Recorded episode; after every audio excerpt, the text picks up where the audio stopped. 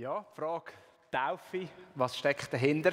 Wir haben ein paar so Sachen, die wir in dieser Serie anschauen, die so typische Handlungen sind, die wir immer wieder machen im Gottesdienst oder so im, also in, der, in der Gemeinde. Zum Beispiel eben das Abendmahl, was steckt dahinter? Angefangen haben wir am Morgengottesdienst mit Fürbitte, was steckt dahinter? Werden haben Segnung, was ist das eigentlich, warum machen wir das? Und heute eben Taufe. Und darum haben wir all die Elemente, jetzt ausser Taufe, das ist noch heute das Thema, aber die Elemente haben wir immer im, im Rahmen des Gottesdienstes. Gewisse Sachen machen wir sowieso, wir segnen euch am Schluss.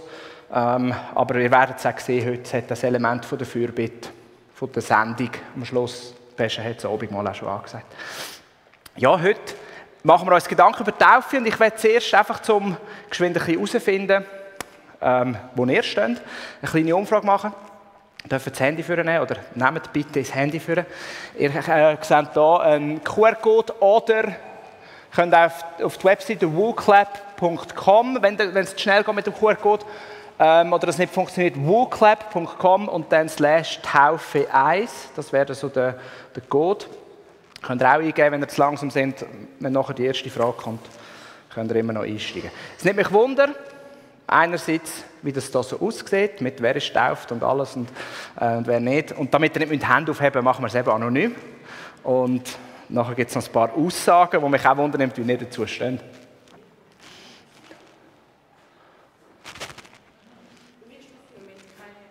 Ja, es hat noch keine Frage. Die kommt dann erst. Genau, der Joel muss noch weiterklicken, aber jetzt sind wir mal drin. Das ist gut, ich sehe da nicht mehr viel mit dem QR-Code. Dann kannst du mal eins weiter, Joel. Genau, und jetzt kommen die drei Fra äh, kommt eine Frage mit drei Antwortmöglichkeiten. Bist du tauft? Ja als Baby, ja im Jugend- oder Erwachsenenalter oder nein? Die drei Möglichkeiten. Falls du zweimal tauft bist, entscheide dich, welche Taufe für dich wichtiger war. Genau.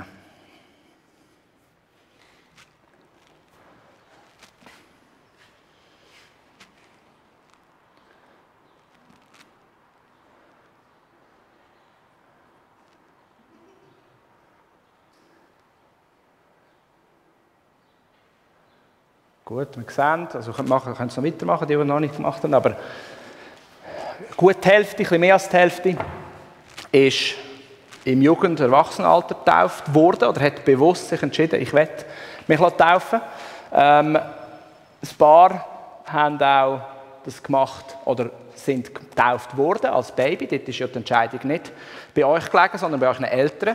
Was nicht heißt, dass es für euch nichts bedeutet, aber es ist nicht eure Entscheidung gewesen. Aber das sind 10, dann von 20 als Jugendliche Erwachsene und 13, die nicht getauft sind. Ähm, genau. Ja, ich habe es ehrlich gesagt etwa so vermutet. Ich denke, dass wahrscheinlich etwa die Hälfte oder ein bisschen mehr als die Hälfte vielleicht ähm, sich schon mal tauft. Weil die, die da schon in Mir und ausgehen, wissen ja, dass ich eigentlich einmal im Jahr einen Taufkurs anbiete und ich habe die Einzelnen mit einigen von euch das auch schon gemacht. Darum erstaunt mich das ja nicht, dass ihr das ankritzelt. Yes, ich habe jetzt noch fünf Aussagen, das ist dann bei der nächsten Folie, wo ihr einfach könnt angeben wie fest ihr einverstanden sind mit dieser Aussage. Null oder eins, ich weiß nicht, was das tiefste ist, heisst gar nicht und zehn heisst mal voll. Das würde ich unterschreiben.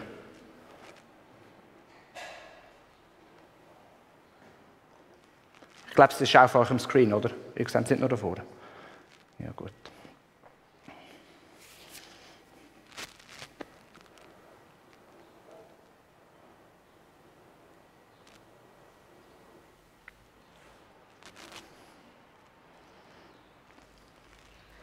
Ich weiß, das ist ein bisschen undifferenziert, die Aussagen. Ähm, aber wir müssen euch jetzt einfach entscheiden. Darum geht es ja auch Mitte und alles.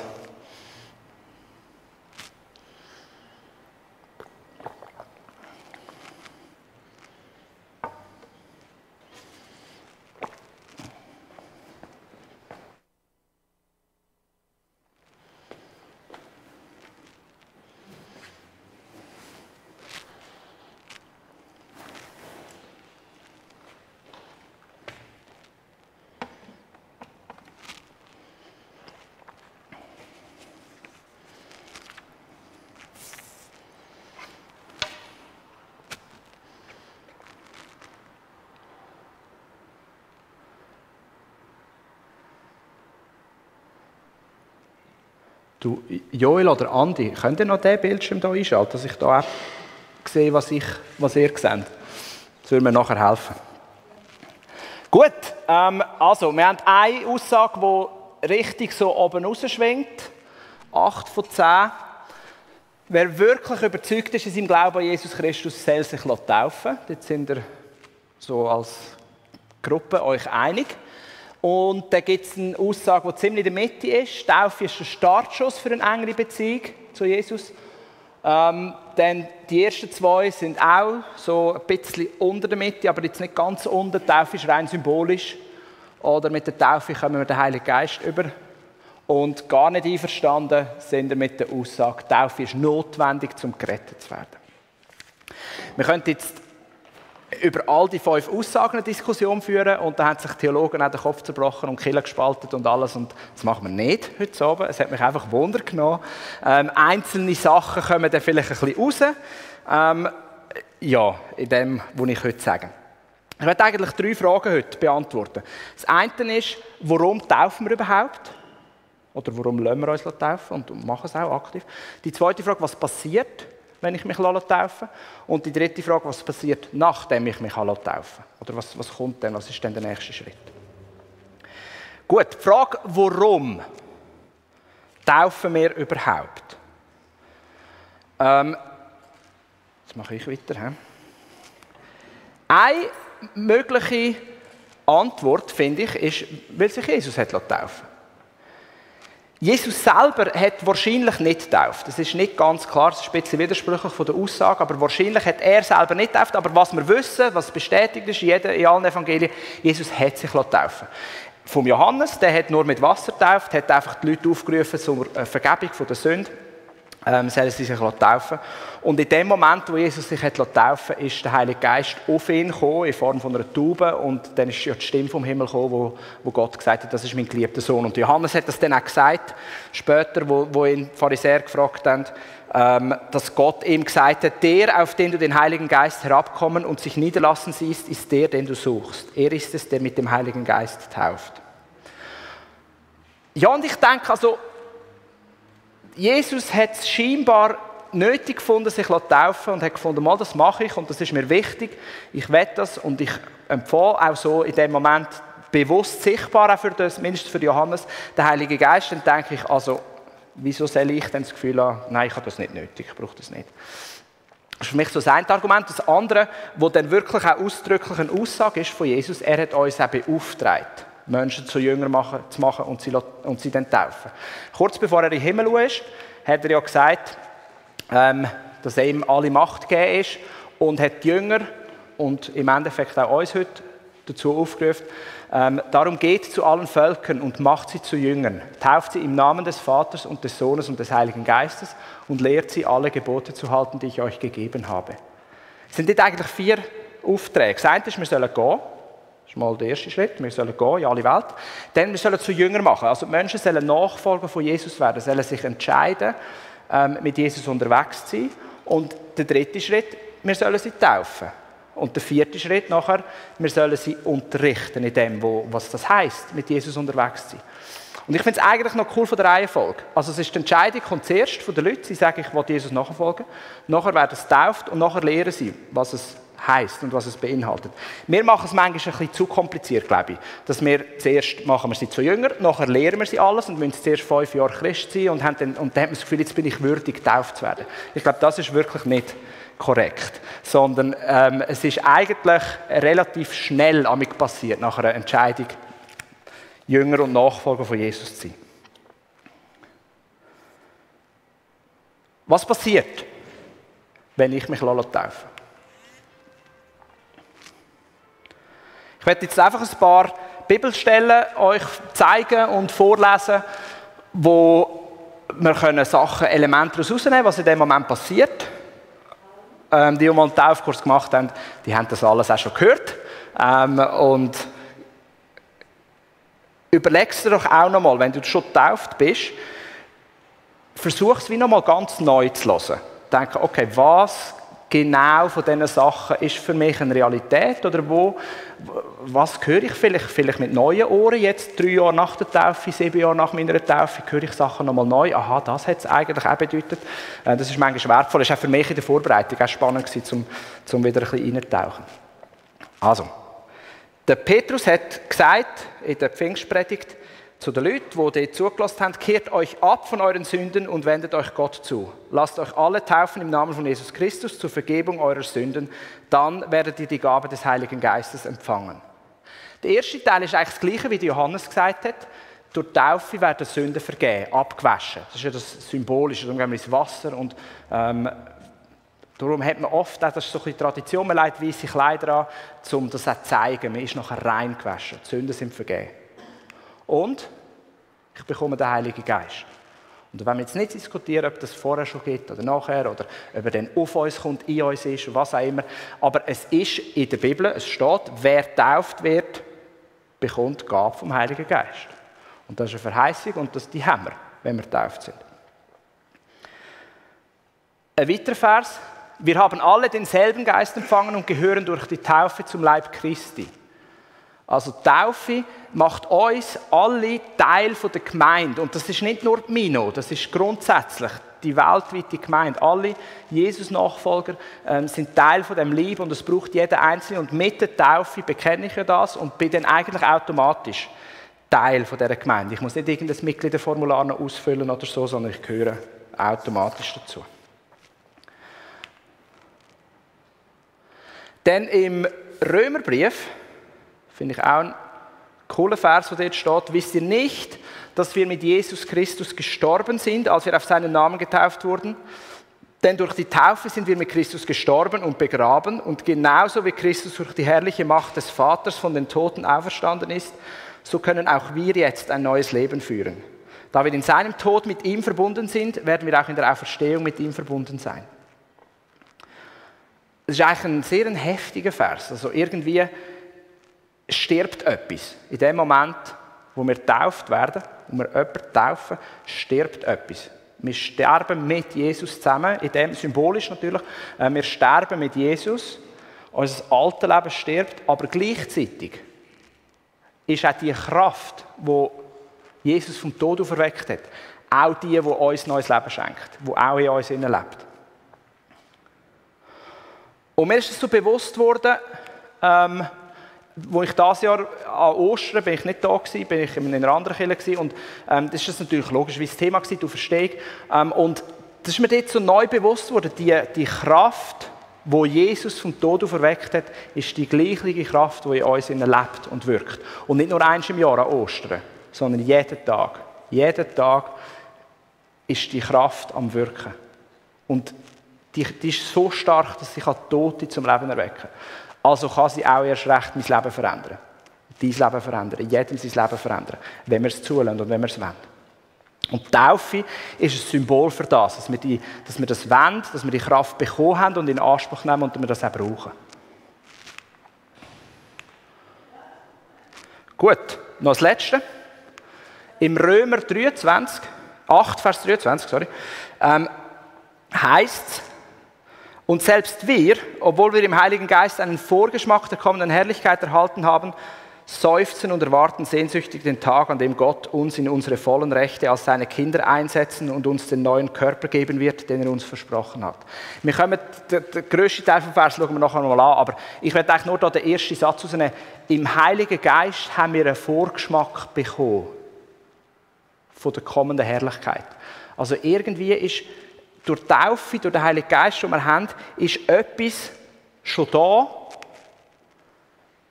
von, von, Gottes Herrlichkeit, von seiner Herrschaft, dort, wo er Macht hat, dort, wo er Einfluss hat. Also von, von dem, wo wir ja glauben, dass dann in Ewigkeit wird passieren, ist irgendwie da schon möglich. Und das ist durch den Heiligen Geist möglich, durch die Taufe auch. Die Taufe ist ein Geschenk von Gott. Es ist nicht mein Verdienst, das ist einfach auch wichtig. Es ist nicht etwas, wo irgendwie eine Belohnung ist oder so ein Abzeichen, nachdem ich einen Kurs gemacht habe und jetzt darf ich mich halt taufen und ich kann das irgendwo in mein Büchlein hineinschreiben und ähm, Lebenslauf beilegen und so, sondern es ist ein Geschenk von Gott, genauso wie die Lösung und ich nehme es an. Und indem ich es annehme, zeige ich in der sichtbaren Welt vor euch, vor den Leuten, die zuschauen, Darum machen wir es eigentlich auch nicht im Verborgenen irgendwie, sondern mit Leuten, mit Zeugen. Und aber auch vor der unsichtbaren Welt zeige ich, dass ich Teil sein eben von dieser künftigen Herrschaft, von dieser Herrlichkeit. Ich habe auch schon mal in einer Predigt zu dem Begriff Siegerteam braucht. Oder dass man, eigentlich ist das Bekenntnis, in welchem Team spiele ich. Ich spiele im Siegerteam, im Team von Jesus und ich bin Teil von dem Team. Und ich will dort sein. Und ich zeige das. Ich tue, mich, also ich tue es bekennen, ich tue mich auf die Seite stellen von Jesus, von dem Team, von all den Leuten, die auch in diesem Team sind. Ähm, und Taufe ist eigentlich der Anfang von dieser, von dieser Entscheidung. Oder es ist wieder ähm, so der Anfang von meiner Antwort auf das, was Gott gemacht hat. Und nicht irgendwie der Höhepunkt oder der Endpunkt. Gut, wir haben es gesehen, es sind fast eben 50 Prozent von euch haben sich bewusst als Jugendliche oder Erwachsene und dann nochmal etwa 25 Prozent als Kind äh, taufen. Das heißt, fast drei Viertel da sind tauft. Und ihr könnt jetzt denken, ja, okay, das ist jetzt, kommt eh nicht so drauf an, das habe ich ja eh schon gemacht. Aber ich werde jetzt noch im, im, ähm, in der zweiten Hälfte von der Predigt anschauen, was passiert eigentlich nach der Taufe. Weil das Leben ist ja dann noch nicht fertig.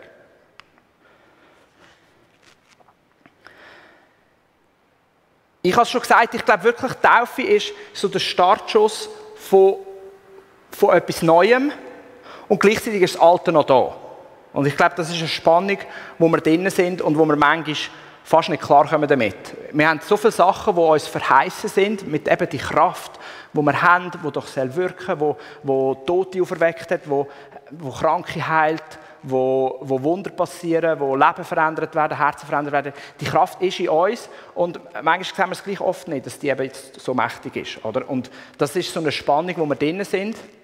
Und die kann ich jetzt heute auch nicht auflösen, werde ich auch nicht auflösen. Aber ich finde es einfach wichtig, dass es ist wegen dem nicht weniger real, was passiert in der Taufe. Die Kraft, die ist am Wirken und die ist in mir und die ist in dir am Wirken, wenn du dich dein Herz auftust und das willst. Ähm, ich werde jetzt nochmal den Vers nochmal lesen. Ähm, eben, dass die ganze Schöpfung gehören wir dazu, aber da gehört auch die Natur dazu, da gehören alle Menschen dazu, sehnt sich irgendwie oder hofft auf den Tag, ähm, wo wir erlöst werden von Tod und Vergänglichkeit. Ähm, und das sind, ja, das sind ja alle Religionen irgendwo am Suchen nach dem. Irgendwo ein Ausweg aus, der, aus dem Endlosen, ähm, aus der Verzweiflung, dass alles irgendwann ein Ende hat und es macht überhaupt Sinn und alles geht, geht irgendwie äh, schlussendlich kaputt. Und wir sehnen uns nach einer Erlösung von dem. Und ich finde es eigentlich noch schön, dass er da, der, der Paulus, glaube ich, der Paulus den Römerbrief geschrieben Weiß man das? Okay. Ähm, dass, dass, er, dass er so schreibt, eben, die Schöpfung, die Schöpfung seufzt wie bei einer Geburt. Und eben wir haben zwar den Vorgeschmack, aber auch wir warten darauf, dass irgendwann wir das wirklich, wirklich sehen. Die Kraft und die Macht und die Herrlichkeit und dass wir wirklich ähm, auch einen neuen Körper bekommen schlussendlich. Ich glaube, es gibt, oder ich werde heute, ich glaube, es gibt mehr, aber ich werde heute über drei Herausforderungen, drei Stolpersteine reden, die uns manchmal daran hindern, in dieser neuen Realität zu sein oder die uns immer wieder in die alte Realität raus, ähm, zurückziehen. Ein Stolperstein, den ich heute anschaue, ist Menschenfurcht. Ich habe es jetzt so definiert, Menschenfurcht, ist so ein frommer Begriff von Menschenfurcht, ähm, aber sich darum kümmern, was andere von mir denken. So werde ich es heute interpretieren. Das andere ist auch ein typischer frommer Begriff, so Lauheit, lauwarm sein. Ähm, und das könnt ihr vielleicht noch nicht so viel damit anfangen, wenn ich sage, ja, es ist, wenn man ein Teil des Herzens hat. Ich werde es nachher erklären, was das, was, wie ich das verstehe. Und das Dritte ist ähm, ein Stolperstein, der auch sein kann, dass wir wirklich vom Weg abkommen. Dass wir, dass wir uns entscheiden gegen Gott oder für, für Sachen entscheiden, die uns wirklich trennen von Gott, dass wir falsche Entscheidungen treffen. Und ich glaube, irgendwo wird sich jeder in einem von diesen drei erkennen heute. Und ich hoffe, dass eben auch die, die getauft sind, am Schluss können sagen mal, ich, ähm, ich glaube, ich bin noch nicht am Ziel, ich habe noch Schritte zu machen und ich werde noch die Schritte machen. Und das wünsche ich mir, also auch für mich selber. Ich predige heute sehr fest zu mir selber. Ähm, Menschenfurcht. Eben, ich kümmere mich um das, was andere von mir denken. Mein Wert bestimme ich durch die Anerkennung, die ich bekomme von anderen Menschen. Oft zeigt das etwas aus über das Gottesbild, das ich habe. Dass ich irgendwie denke, ähm, ja, hat Gott jetzt wirklich nur gute Pläne für mich? Hat er wirklich gute Gedanken über mir? Ähm, oder muss ich es doch nicht irgendwie ein bisschen verdienen bei ihm? Und weil das sehr schwierig ist und irgendwie können wir uns, also, ja, das genügen wir ja nie, wenn wir in dem Mindset inne sind, dann holen wir es dann eben gleich sehr oft bei den Menschen und versuchen, Menschen nicht vor den Kopf zu stoßen, den Menschen zu gefallen, schauen, dass wir bei den Menschen wenigstens gut ankommen. Und ich glaube, ein, ein wichtiger Punkt in dem ist, dass ich meine Identität kläre. Wer bin ich? Und das Entscheidende ist wirklich, ich bin das Kind von Gott. Sagt Paulus auch im Römerbrief. Denn alle, die vom Geist Gottes bestimmt werden, sind Kinder Gottes. Deshalb verhaltet euch nicht wie ängstliche Sklaven. Wir sind doch Kinder Gottes geworden und dürfen ihn Abba Vater rufen. Also ich bin ein Sohn, du bist ein Sohn, du bist eine Tochter vom Höchsten. Und nichts kann etwas daran ändern. Taufe ist ein Bekenntnis und ein Zeugnis für das. Ich kann dich immer wieder daran erinnern, wer du bist. Und ich glaube aber, es ist wichtig, dass wir uns das jeden Morgen wieder sagen. Wenn wir in den Spiegel schauen, schaust in den Spiegel, sagst, du bist ein Kind, ein Sohn, Tochter vom Höchsten. Ich schaue in den Spiegel und sage, Andi, du bist ein Sohn vom höchsten Gott. Nichts kann das ändern. Egal, was die Menschen sagen, egal, was deine Gefühle sagen, Du bist ein Sohn, eine Tochter vom Höchsten.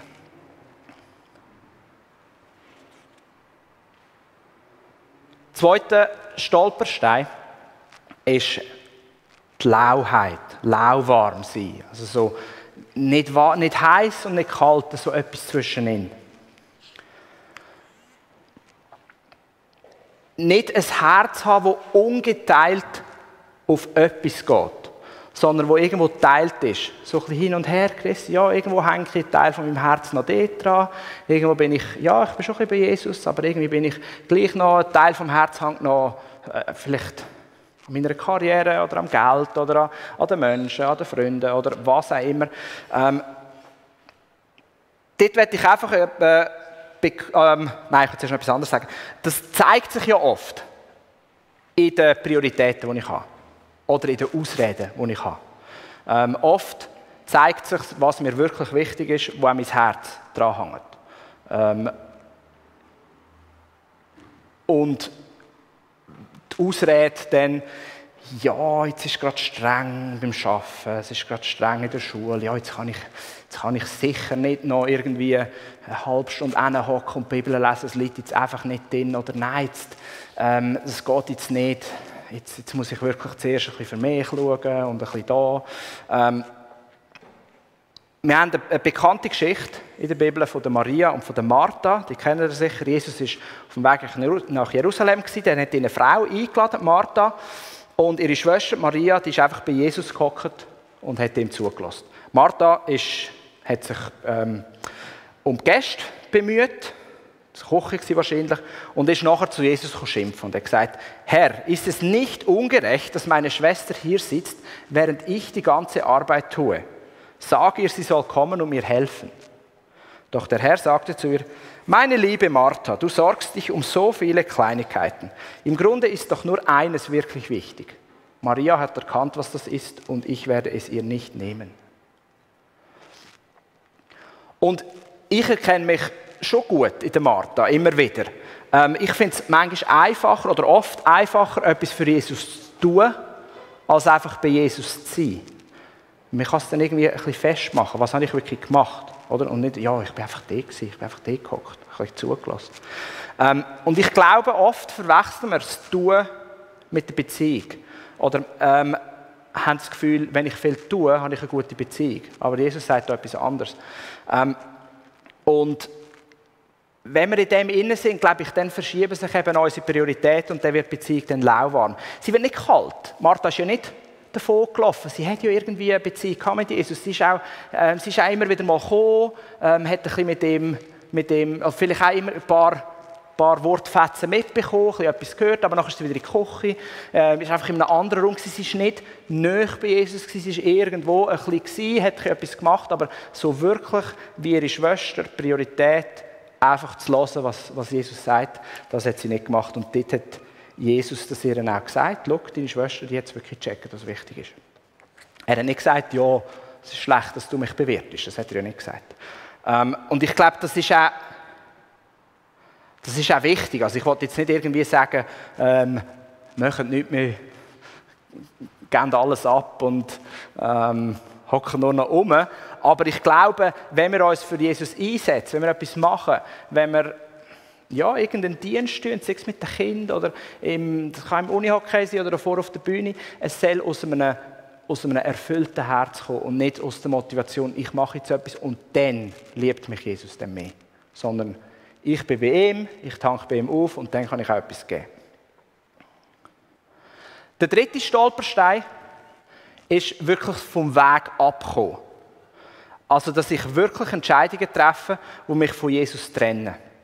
Die Bibel sagt dem, ähm, oder es kommt immer wieder so der Begriff Freundschaft mit der Welt vor, dass man, ähm, oder, oder Untreue gegenüber Gott, dass man, dass man bewusst Entscheidungen trifft, wo man eigentlich weiß, das, das tut mir nicht gut und tut meiner Beziehung zu Gott nicht gut.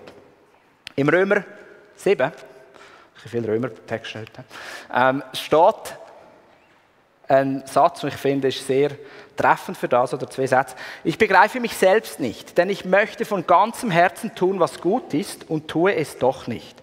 Stattdessen tue ich das, was ich eigentlich hasse. Wenn ich Gutes tun will, tue ich es nicht, und wenn ich versuche, das Böse zu vermeiden, tue ich es doch. Ich mache jetzt keine Umfrage, um zu fragen, wer das auch kennt. Aber das ist wie auch wieder etwas von der Realität, die ich am Anfang gesagt habe.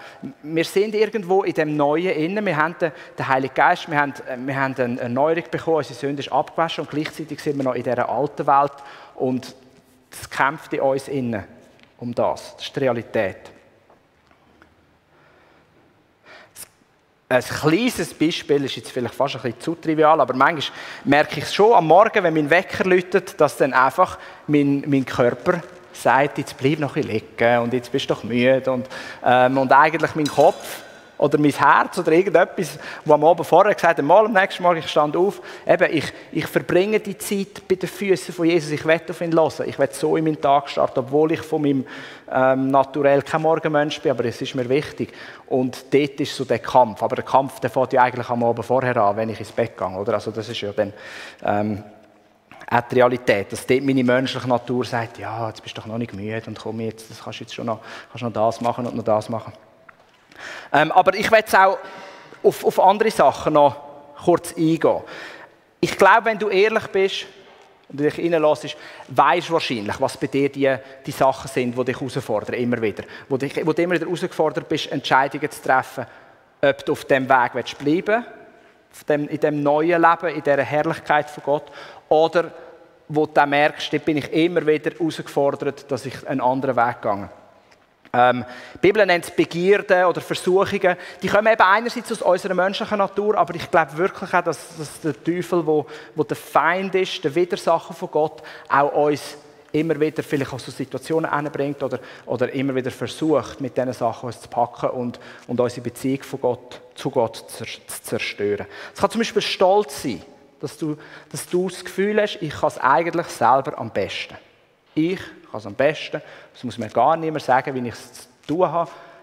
Kein Menschen und schon gar nicht Gott. Ich weiß es eigentlich besser. Stolz. Das bringt uns vom Weg ab, trennt uns von Gott.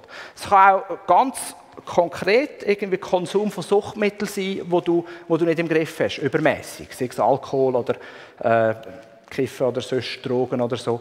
Ähm, es können aber auch Süchte im, im, oder Versuchungen im sexuellen Bereich sein, Pornografie, Untreue oder Sachen, die wo, wo gegen deinen Körper richten, Ess, Essstörungen oder Ritzen oder so. Ähm, Entscheidungen, die du triffst, wo du merkst, das tut mir nicht gut ähm, und das ist irgendwo entspricht das nicht dem, wo, dem Bild, das Gott hat von mir, dass ich sein geliebtes Kind bin und dass es gut ist und dass die Beziehung stimmt.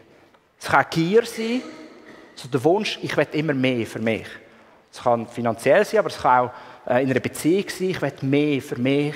Ähm, und ja, nicht teilen oder die Angst haben, halt auch zu kurz zu kommen, oder ist irgendwie mit dem verbunden.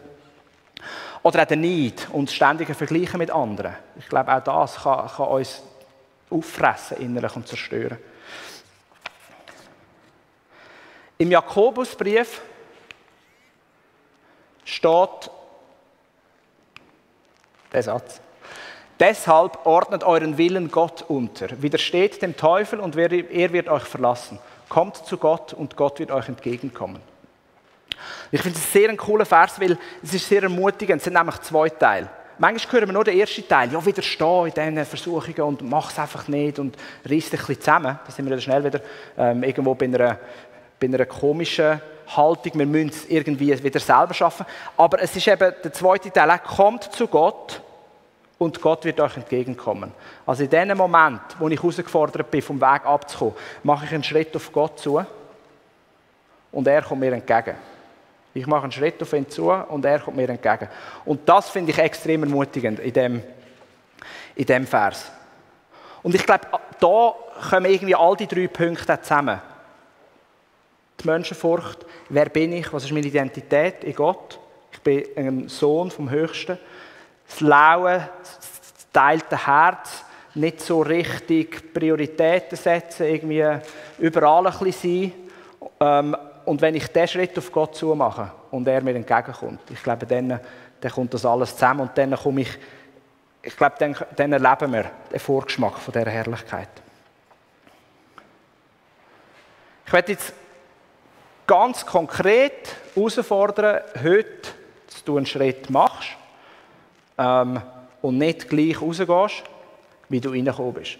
Vielleicht ist dein Schritt heute, das erste Mal oder, oder wieder von ganzem Herzen dich zu entscheiden, ich werde im Siegerteam spielen. Ich bin Teil von dem Team, von Jesus. Er ist unser Coach. Ich gehe für das. Ich entscheide mich für das. Vielleicht hast du es schon gemacht.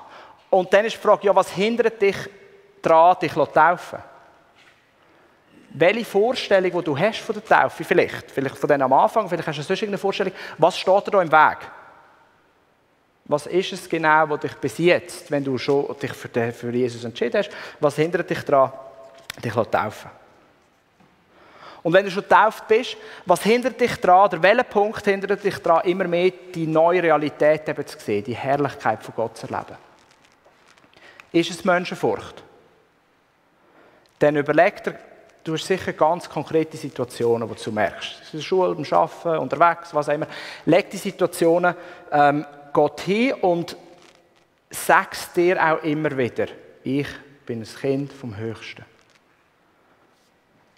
Wenn es die Lauheit ist, das teilte Herz, ähm, dann überleg dir konkret, wo kann ich in meiner Woche, in meinem Wochenplan meine Prioritäten anders setzen.